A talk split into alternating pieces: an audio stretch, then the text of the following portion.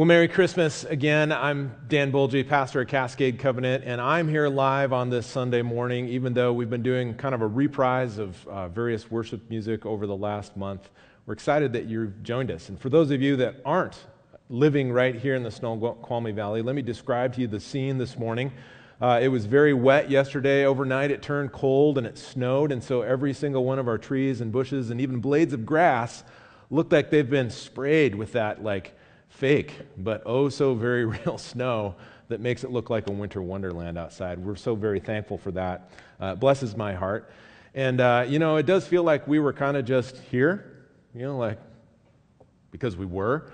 But this morning, it's just Danny Kolke and I, and I get the pleasure of watching him run back and forth between two computers in the sound booth behind me, which explains a few of the delays as he's going back. I hope you wore like your Apple Watch or something to count the steps that you're getting in this morning because there's a lot of them.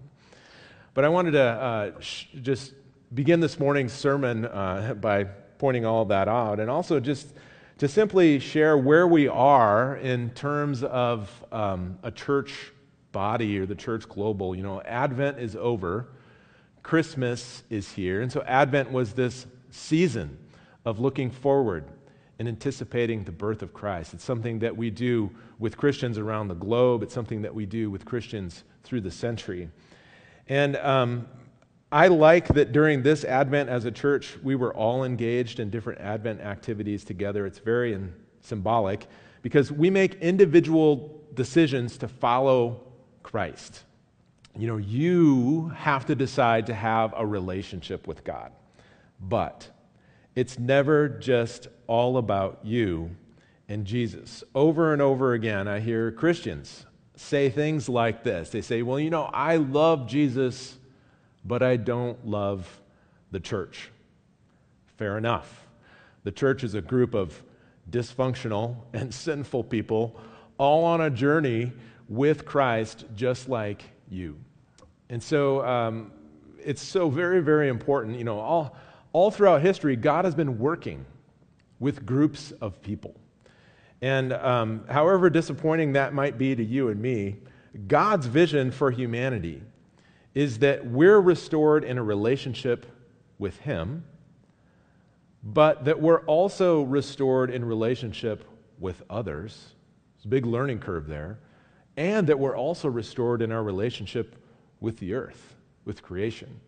And all throughout history, God has been working towards this sort of redemption. And uh, it's not a, a, menu that you can just order off a la carte, you know, well, I'll just take that relationship with God and I'll leave the rest out or whatever. No, this is a package deal. This is redemption, how God is working in and among us and through us and in our world. And so we try to capture this even in our own church's mission statement right here at Cascade that God wants to draw us into a relationship with Himself, with others, and form us, shape us into a people that's generous, joyful, and just. That's our prayer that He does just that. Well, Advent is over, as I said. Christmas is finally here. And I know some of you are feeling a bit sad that Christmas is over, but I want to lead you with this encouragement this morning Christmas, it's not over. No, this is just beginning a season called Christmas Tide. And so today is the second day of Christmas. And, um, you know, today is the day that if you know the 12 Days of Christmas song, is, it's what do you give your true love? That's right, two turtle doves. I don't even know what a turtle dove is. It sounds like, what is it, Danny? Yeah, he doesn't know either.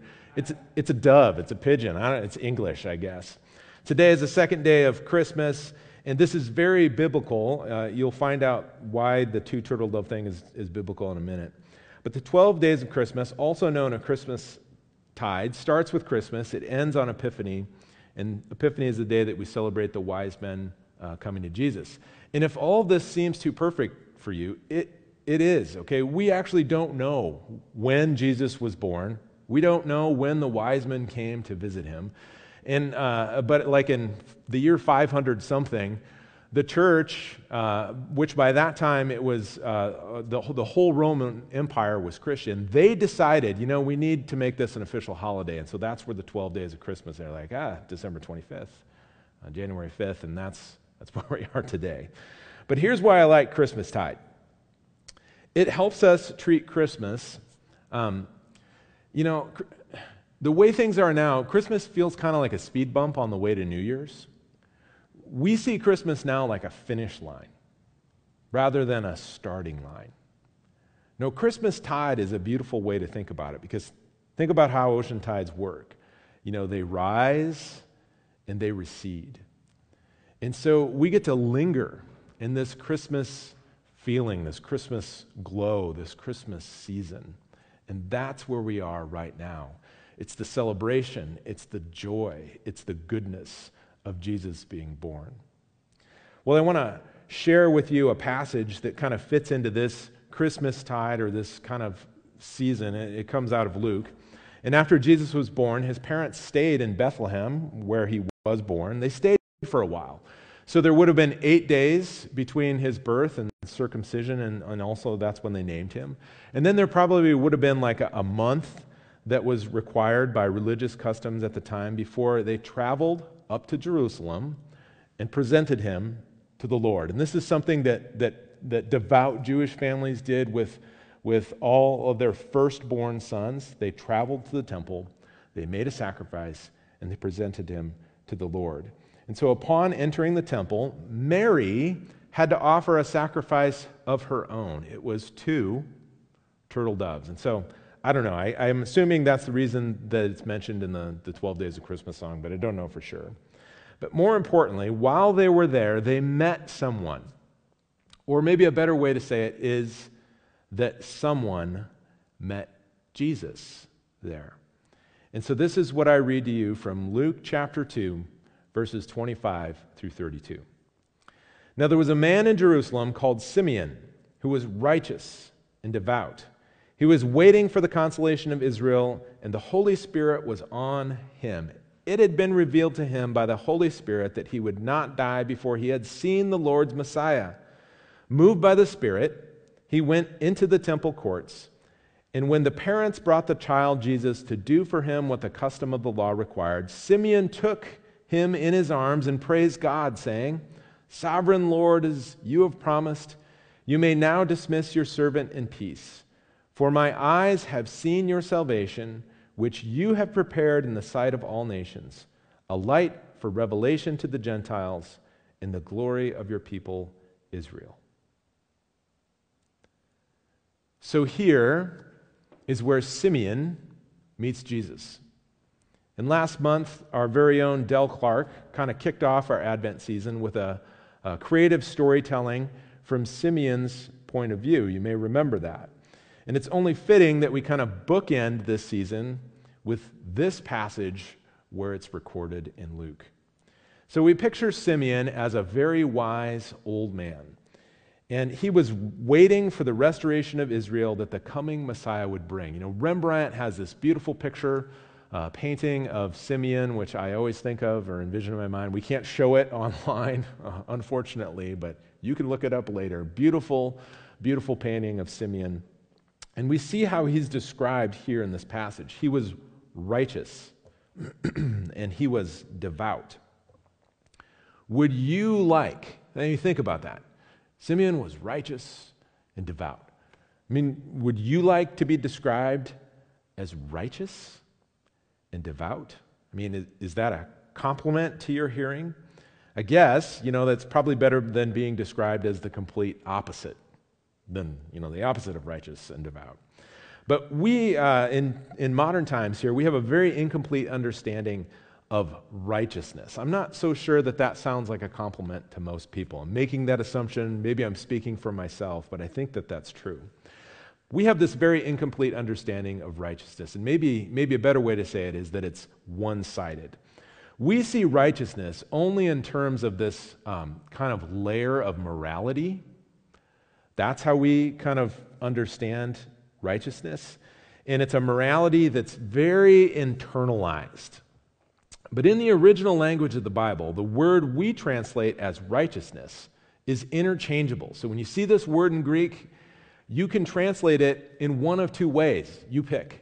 It's either righteousness or justice. Think about that. Righteousness or justice. You know, Simeon, Simeon, you could say Simeon was a just and devout man. It kind of puts a little different spin on the picture that we see of him. Simeon was just, and it wasn't the world's version or idea of justice. That can be very different from biblical justice. No, this was a justice that was shaped by God. So, whenever we talk about in church, you know, this idea of justice, we're coming at it from a very different perspective than you may have heard at your company's, you know, training that probably went on for all of last year. This is biblical justice. And whenever we talk about it, it's important that we are able to think biblically about this term. You know, righteousness is about how you and I, as a person, treat other people. It's about our actions, definitely, but it's also about our heart. It's about our intent. It's both of those things. That your actions are connected to a part of your character that you've intentionally allowed God to form and shape. And it's not just this perfect score on the morality test. No, it's, it's so much more than that. It's about how you treat others in a God honoring and person honoring way. And especially when no one else is looking. It's how you treat others in a God honoring and, and this, this dignity that every single person should receive because they're a child of God, just like me. That's what righteousness is about. And if I could turn a dozen righteous people loose, or if God could turn a dozen righteous people loose, they would profoundly impact their school, their workplace, their home, their neighborhood, their community, because of who they are and how they treat others. We all want to be righteous. It's a compliment. We all want to become people who've been shaped by God in such a way that it shows up in the way that we treat others. So, how do we do that? How do we become righteous people? Well, obviously, it's with perfect attendance every single Sunday, right? No, I'm, I'm, I'm, I'm only joking there. I mean, yes, that helps. That's important. That has a value. But you're not going to just roll out of bed some morning and go, ta da, I'm a righteous person. Well, there's a process involved, one that God wants to take you and I on. And so, how do we become righteous? We do it just like Simeon did. It says that he's devoted himself to the Lord. Devoted himself. And maybe that's not, I just rolled out of bed and, ah, I'm devoted. But maybe it is, I rolled out of bed and I made this choice that I'm going to follow through on today. It's, uh, the, the word devout means God fearing, means that you've given him your allegiance, means that you've, you know, we could use lots of metaphor, that you've put him on the throne of your life, that you've made him the leader, you try to live that way. That's what being devout is. Simeon spent time in God's presence. It says that he was often in the temple courts. It's like he's made that definitely a priority. He wants to worship, he wants to pray, he wants to be with God's people. The way that we become righteous, like Simeon, is that he's living in the Spirit. It says the Spirit spoke to him, told him. That's someone who has a very intimate relationship with God and has spent hours and, and time over the course of his life um, growing in that relationship. He listens to God, he does what he says. And then finally, Simeon has met Jesus, albeit tiny baby Jesus, but he's met Jesus nonetheless. And another way that we like to describe that in church is that Simeon has encountered Christ. And so, according to this account, the Holy Spirit had made it apparent that Simeon's life was incomplete. You know, he had done all these things beforehand, but he hadn't met Jesus. No, his life was incomplete until he encountered Jesus. This is profound. And this still applies to people today. You know, encountering Christ, it does something to you. It does something in you. In fact, this moment that we see here depicted for Simeon, it's, it's kind of a make or break moment for all people. Later, Simeon says, This child was destined to cause the falling and rising of many in Israel and to be a sign that will be spoken against, so that the thoughts of many hearts will be revealed, and a sword will pierce your own soul too. He was speaking these words to Mary. That's whose soul he was saying. Well, your, your soul will be pierced too. But that phrase, the thoughts of many hearts will be revealed. This couldn't be more true. I mean, this is the question of who is this child and what do you believe? What do I believe about Jesus? Jesus was, Jesus still is a very polarizing figure. I mean, every person has to decide who is Jesus. Was he really just a smart teacher? Or is he God in the flesh? come to dwell among us? It's an important question, the answer to which only you can decide. Only you can decide that. It's not your parents that decide that. It's not your spouse that decides that. It's not your friends. It's not some media or some book that you read. No, you have to decide who is Jesus. And um, it's not a question just of what do you think. It's not this intellectual pursuit, although it could start there. Because knowing stuff about Jesus isn't the same as knowing Jesus himself. No, I'd argue that we're all like Simeon, that our lives are not fully completed until we do so. Because we can know Jesus personally, even though we're 2,000 years removed, we can know Jesus personally because he's the resurrected Lord and he still reveals himself to us. You know, uh, there's been a couple points in my own journey with God that have been a little bit like this moment here with Simeon. And it's that moment where God brings into tremendous clarity that he's actively revealing himself to you. And uh, he's, in, in my case, he was beckoning me to follow Another word that I would use is surrender. He was inviting me to surrender. And one of those moments happened to me late in high school. Um, I actually was trying to remember was it was I had I graduated high school and I started college? I decided that I think it was between my my senior year in high school and freshman year in college. Anyway, uh, I distinctly remember the moment where I felt like God asked me or invited me to change the course of my career aspirations. So I was headed into school, wasn't 100% you know, certain on uh, what I was going to do, but I was definitely headed towards the sciences in some way, shape, or form. And I remember this moment where I felt like God redirected me. And um, it was a very moving moment. Lots of tears were shed by me because for me, it felt like I was giving up this comfortable path that I'd kind of had planned for and, in, and was trading that out for something very uncertain in my life. But I knew that God was calling me there. In fact, it was something that I almost couldn't resist. I mean, I, I could resist it, but that wouldn't have been good. And so, with tears in my eyes, this very moving moment, I remember this, this, this point where I surrendered. And it felt like I encountered Christ asking me to follow him and to trust.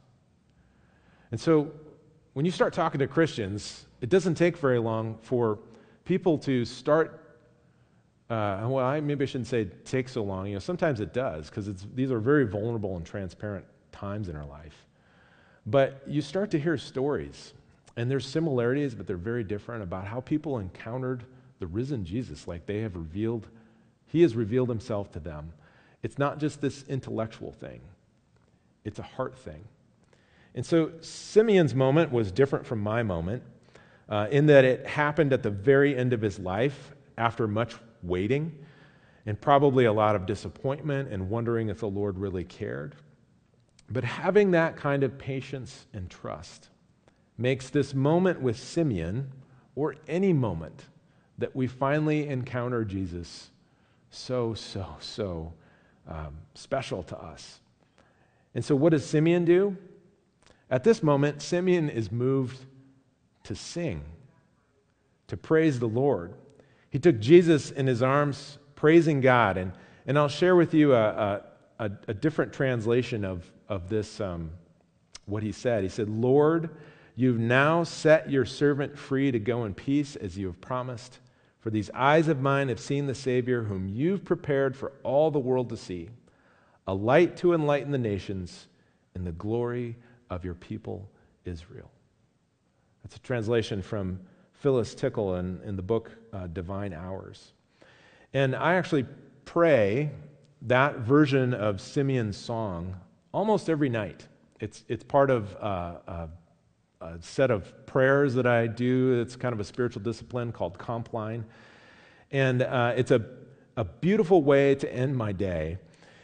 And it's beautiful because it has really two focuses. First is that part where it says, Lord, you've now set your servant free. You know, for Simeon, he was literally talking about, you know, my life is complete. You know, for me and for other Christians who pray this prayer, we're simply saying that we've been released, a uh, job well done today. We can go in peace, we can rest in peace because our eyes have seen God's salvation. And for Simeon, he held this little child full of promise, the glory of God's people, Israel, as he says here. But the part that we often don't think about is that no one would see that glory for another 30 years. You know, Simeon's just holding this little baby. I've seen the glory of your people, Israel.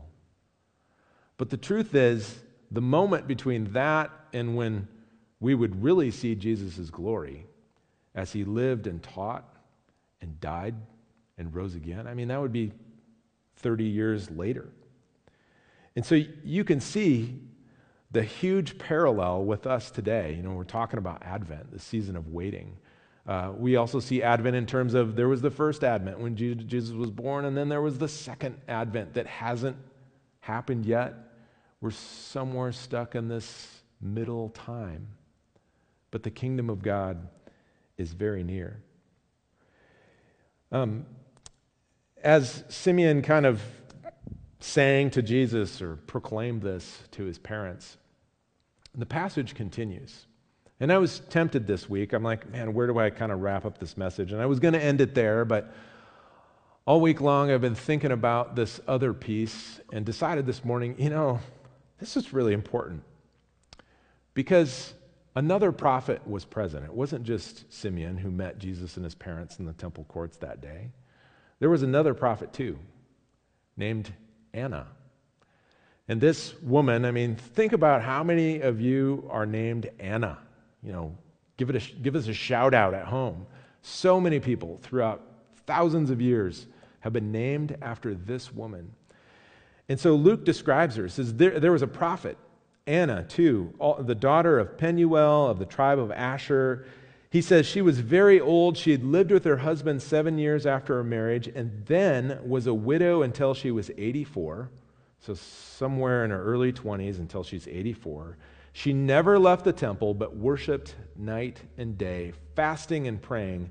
Coming upon them at that very moment, she gave thanks to God and spoke about the child to all who were looking forward to the redemption of Israel.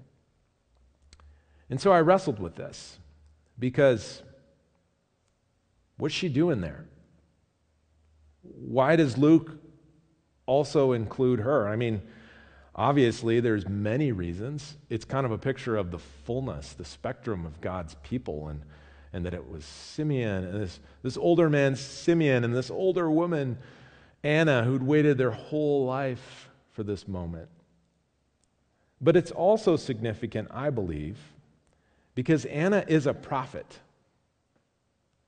and a woman. 2,000 years later, there's some followers of this child, Jesus, who would, by their practices today, say that what she did was somehow inappropriate. I know you're probably thinking, what do you mean inappropriate? Well, Anna's a prophet. What do prophets do? They speak the word of the Lord, they proclaim the word of God. In today's language, we would call that preaching. And so here's Simeon. Here's Anna speaking beautiful words of the Lord and his kingdom being near to all who would listen, to all who would hear. And even in a very patriarchal society that Luke was writing to 2,000 years ago, a prophet who happens to be female shows up to speak of Jesus.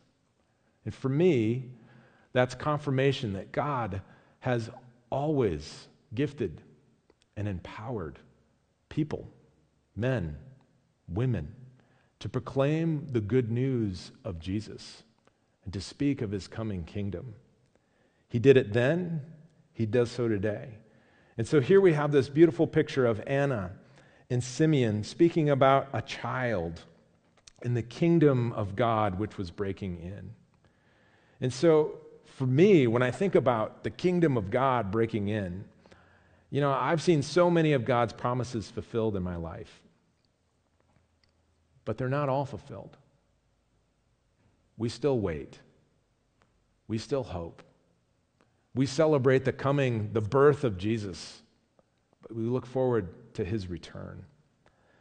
And through Christ, we can be reconnected to God, we can be reconnected to others. We can see heaven breaking into our lives here on earth. We can hear God, we can do what he says. We can experience eternal life, but also a new life right here and right now. And this is the work that Simeon and Anna spoke of the Messiah's reign. It's not complete, but it has begun. And so, as a people, as God's people, we continue to be patient. We continue to have hope. We know that God is graceful because God is near. And so, during this Christmas tide, sit back, relax, and be filled with wonder at all that God has done, is doing, and will do through Jesus Christ, our Lord. Please join me in prayer. Lord, we are so grateful for a, for a Sunday morning to set aside to come and worship you. And even though we're not able to gather in person this morning together, we're gathered throughout uh, this valley, throughout our homes, wherever we may be, and we come to worship you. We are grateful, Lord, for saints like Simeon, saints like Anna, and the way that they show us uh, uh, it, it's a life well lived, a life of righteousness, of devotedness, Lord, to you, and how you still have a plan, how you still have a purpose, how you still use us all the days of our lives. We are grateful for that, Lord. And we are grateful for Jesus. We pray this in his powerful name. Amen.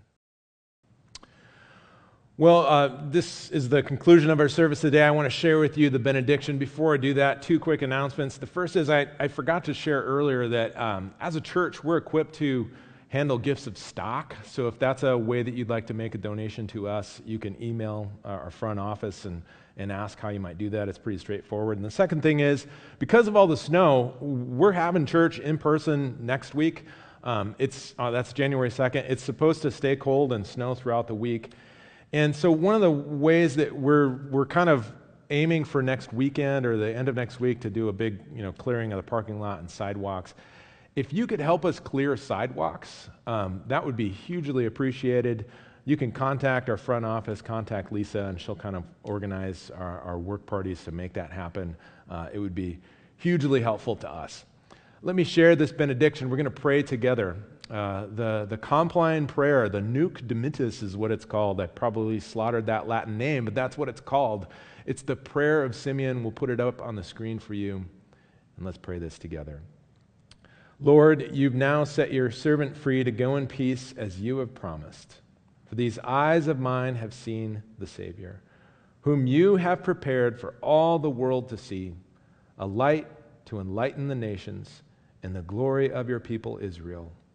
Glory to the Father, and to the Son, and to the Holy Spirit, as it was in the beginning, is now, and will be forever.